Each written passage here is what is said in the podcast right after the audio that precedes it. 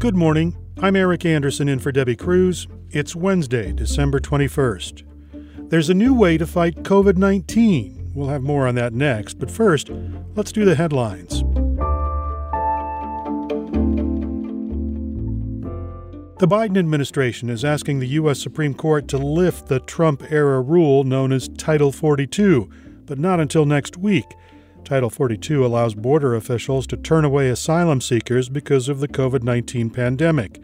Regardless of the delay, San Diego organizations are preparing for an influx of refugees and asylum seekers. Nonprofits on both sides of the border say in Tijuana, many shelters are already overwhelmed. A San Diego federal judge ruled this week that part of California's recent gun bill is unconstitutional. SB 1327 was signed into law by Governor Newsom in July. It allows Californians to sue those making, selling, transporting, or distributing assault weapons and ghost guns. It was modeled after a Texas bill allowing its citizens to sue abortion doctors and clinics. The San Diego judge blocked the fee shifting portion of the bill, saying the move was unconstitutional. Newsom welcomed the ruling in hopes that higher courts will agree and also invalidate the Texas abortion law. A new shelter for seniors experiencing homelessness is now open. San Diego elected officials yesterday opened the Seniors Landing Bridge Shelter. That facility is a leased hotel that has 33 private rooms. It'll be operated by the county's Serving Seniors program and will prioritize residents 55 and older who've been matched with housing resources. The city is leasing the hotel through June next year with options to renew the lease. From KPBS, you're listening to San Diego News Now. Stay with me for more of the local news you need. Long ago, when the public square was the only place to share news, events, and happenings, people were drawn to it. Living in community with others was the route to understanding each other and the world around us. The public square has changed dramatically, but our need to learn and understand one another hasn't. This is Port of Entry, the Parker Edison Project. Listener supported KPBS Cinema Junkie. Thank you for listening to KPBS Podcast and for being part of our region's virtual public square, where you learn not only about the headlines of the day, but about culture, music, and the issues that are important to all of us. Help keep the virtual square alive and well. Support podcasts like the one you're listening to right now. Just go to kpbs.org, click the blue Give Now button, and make a donation. And thanks again.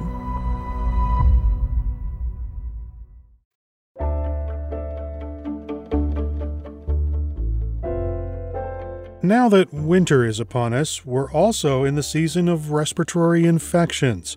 But there's a new way to fight one of the bigger ones, COVID 19.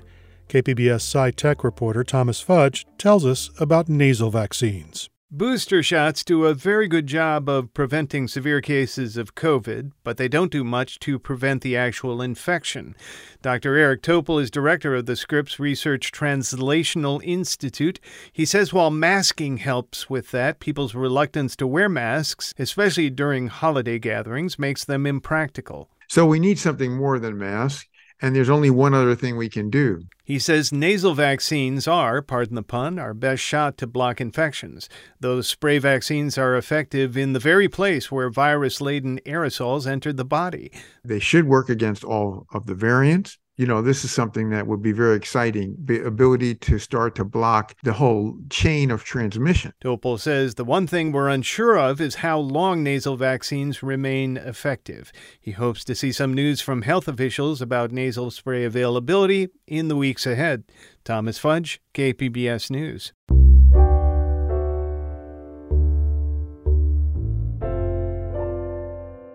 More and more migrants are taking to the sea in their efforts to cross into the U.S. without detection, and those attempts are often deadly along the San Diego coastline. iNewsSource reporter Sofia Mejias Pasco has the story. The Panga boat overflowed with passengers as it traveled from Ensenada to San Diego through the night. Maritime crossing attempts like this one from May of last year are inherently dangerous, according to customs officials.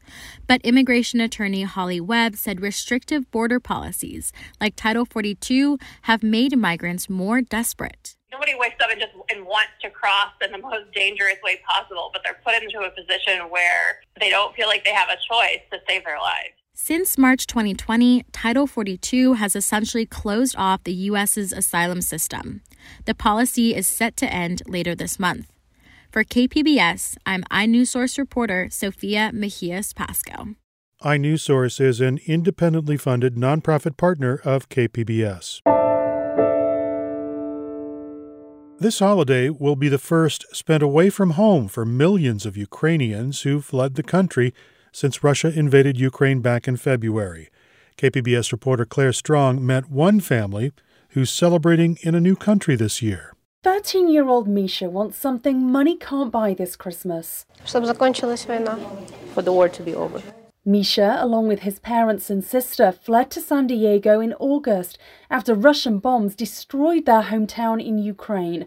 They'll now be spending Christmas thousands of miles from everything they've ever known, but at least they're safe, thanks to Ukrainian born Olga Ginsburg, who brought the family to San Diego after fleeing here herself more than two decades ago. The most difficult and the most hardest part to leave your friends and your family behind when you had a good life there. You come and you don't know what to expect.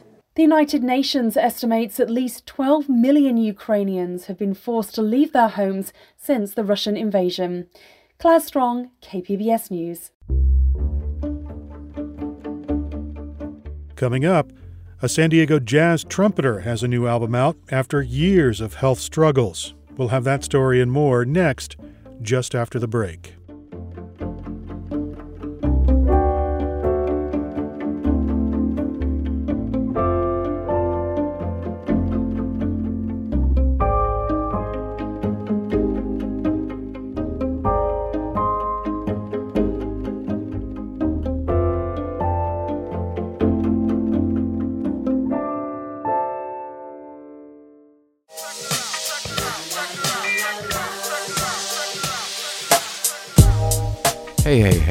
This is Parker Edison, host of the Parker Edison Project on KPBS.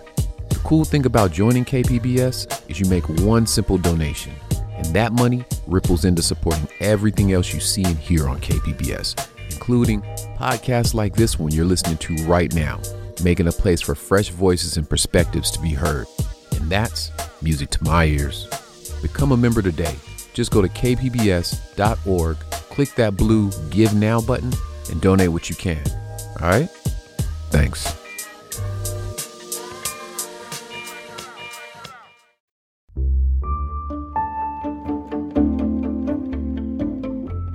Feeding San Diego hosted another holiday food distribution yesterday, this time at Southwestern College. While there have been a lot of these big events since the pandemic, KPBS reporter Melissa May says no one expected the need to last so long. For almost two years, Feeding San Diego has been hosting large scale drive through food distributions. They were started to help families during the pandemic. Carissa Casares is the Senior Communications Manager for Feeding San Diego. These were never really even intended to be permanent. This was a emergency response for all of the families that were struggling, but because of inflation, because of the rise of cost of nearly everything, we just aren't seeing the lines go down. Families received about 40 pounds of food, including some holiday staples. Feeding San Diego was prepared to serve 2,000 families, and a total of 1,700 families were given nutritious food. Melissa May, KPBS News. And there is more help for families during the holidays around the county. Many kids this holiday season have been getting sick with respiratory viruses, and parents with hospitalized little ones haven't had much time for holiday shopping. KPBS health reporter Matt Hoffman visited Rady Children's Hospital, where staff are helping spread some holiday cheer. Any like car thing, their rims wheels. Santa is getting some extra help this year thanks to Rady Children's Hospital and donations from San Diegans. Temecula resident Kimberly Murphy has had her hands full after her three boys recently came down with the respiratory virus RSV. I can't believe Christmas is in five days. It's been a bit of a, a whirlwind, so um, not quite prepared. That's why this Rady's Toy and Book event is so critical. Murphy's been focused on her boys, especially two week old Trey, who spent the last few days in the hospital on oxygen. Watching him struggle to breathe was like the hardest thing I've ever had to watch. But um, we brought him in in time, luckily, and he's resilient and he's going to be okay. Trey is expected to be released in time for Christmas, and he and his brothers will all have presents under the tree. Matt Hoffman, KPBS News. Around 300 kids are hospitalized at Rady's, and all of their parents were offered Santa's help this holiday season.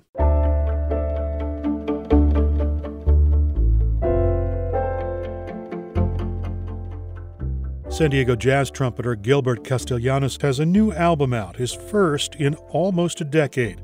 The recording also represents a triumphant return to music for Castellanos after a rocky few years. KPBS arts producer and editor Julia Dixon Evans takes a closer look.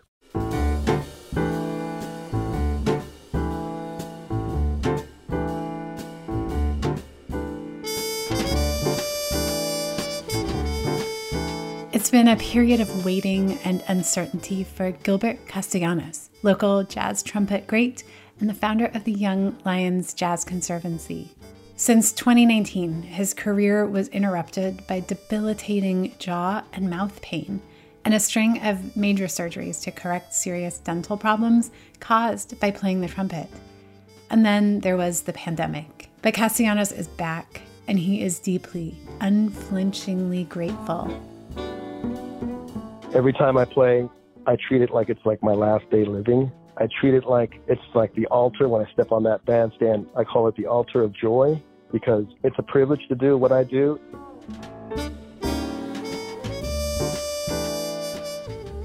My whole attitude has changed when it comes to music, and who knows if I'll ever get to play music again. And, and I want to make it count every time I play.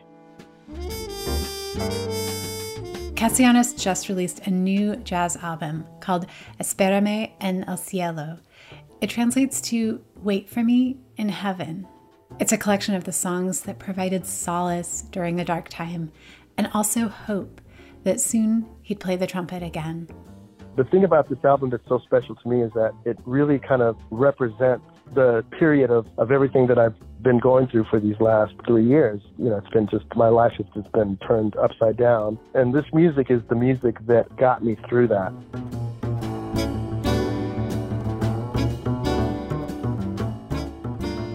Jazz pianist and composer Joshua White arranged the songs on the album for a five piece band piano, drums, bass, alto saxophone, and Castellanos on trumpet. The album begins with the chaotic and fragmented opening notes of Bilad as Sudan. Castellanos' trumpet floats in with arpeggios and truncated phrases.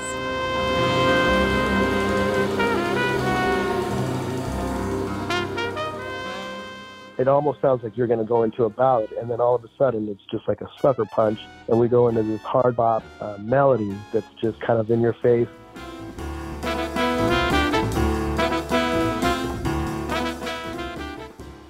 Another track is Big P, written by American jazz legend Jimmy Heath for his brother, bassist Percy Heath. Castellanos wanted to record it as a tribute to the Heath family he says the track hasn't been recorded much. The past is a big part of jazz, he says, and it's central to the way he teaches music. In jazz in particular, I think that, that the history plays a huge, huge role. I, I look at it as being your DNA for becoming a great jazz musician and having your own voice.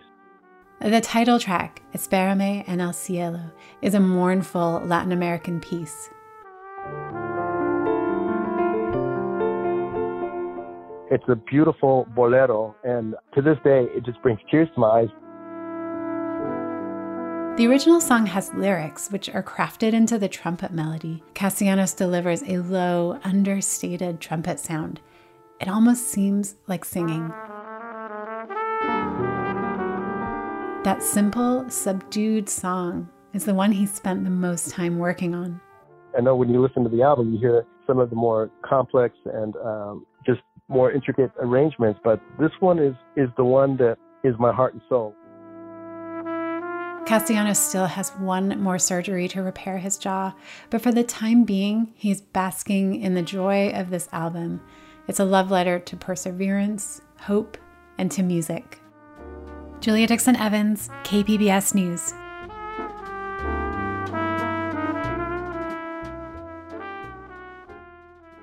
San Diego jazz trumpeter Gilbert Castellanos' new album, Espérame en el Cielo, is out now. San Diego pickleball enthusiasts have found themselves in a bit of a sour situation. The game requires a special court, and there are few places to play in the city. KPBS reporter Claire Trageser says that led to drama over the summer, and the city is still working on solutions. You can hear it from the parking lot.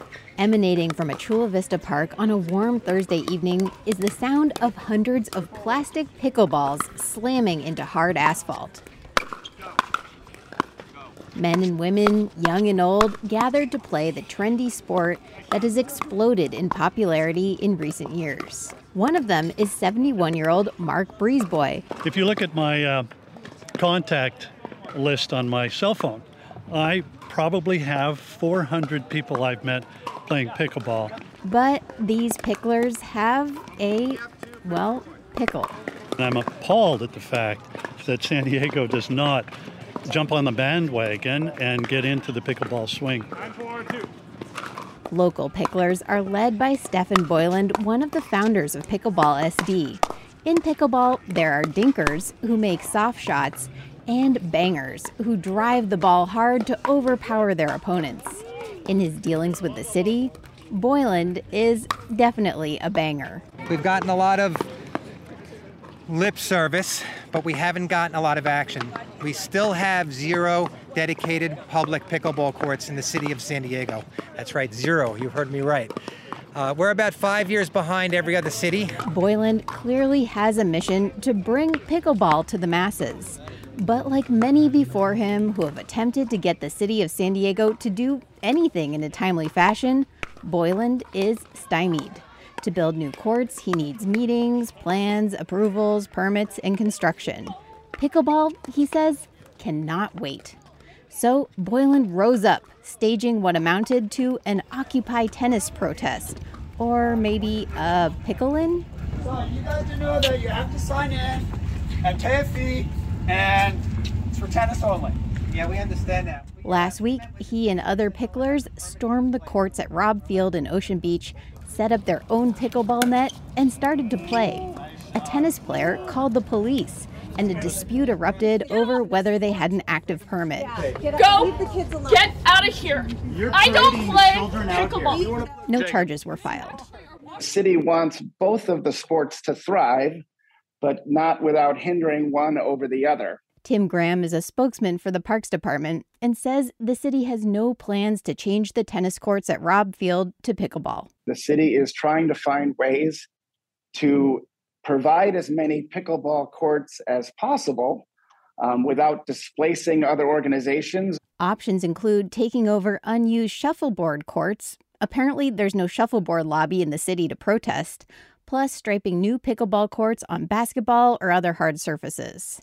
And the city has brought in a national expert to interview both sides and come up with a pickleball tennis peace treaty. Um, I understand um, that once people got into this sport, it's pretty addictive and people seem to really, really love it. But, you know, what the city's doing its best to provide these services as quickly as we can.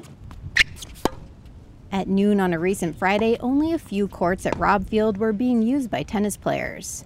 While outsiders might wonder why they can't share tennis courts with pickleball, that just won't work, says Todd Sprigg. If you play pickleball, it has a very different sound, okay?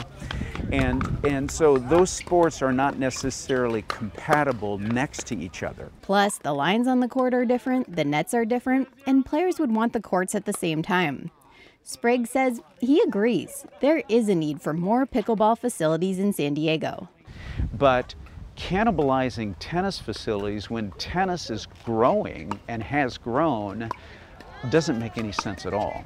So the city is left working on a compromise that doesn't involve cannibalism. Claire Trageser, KPBS News.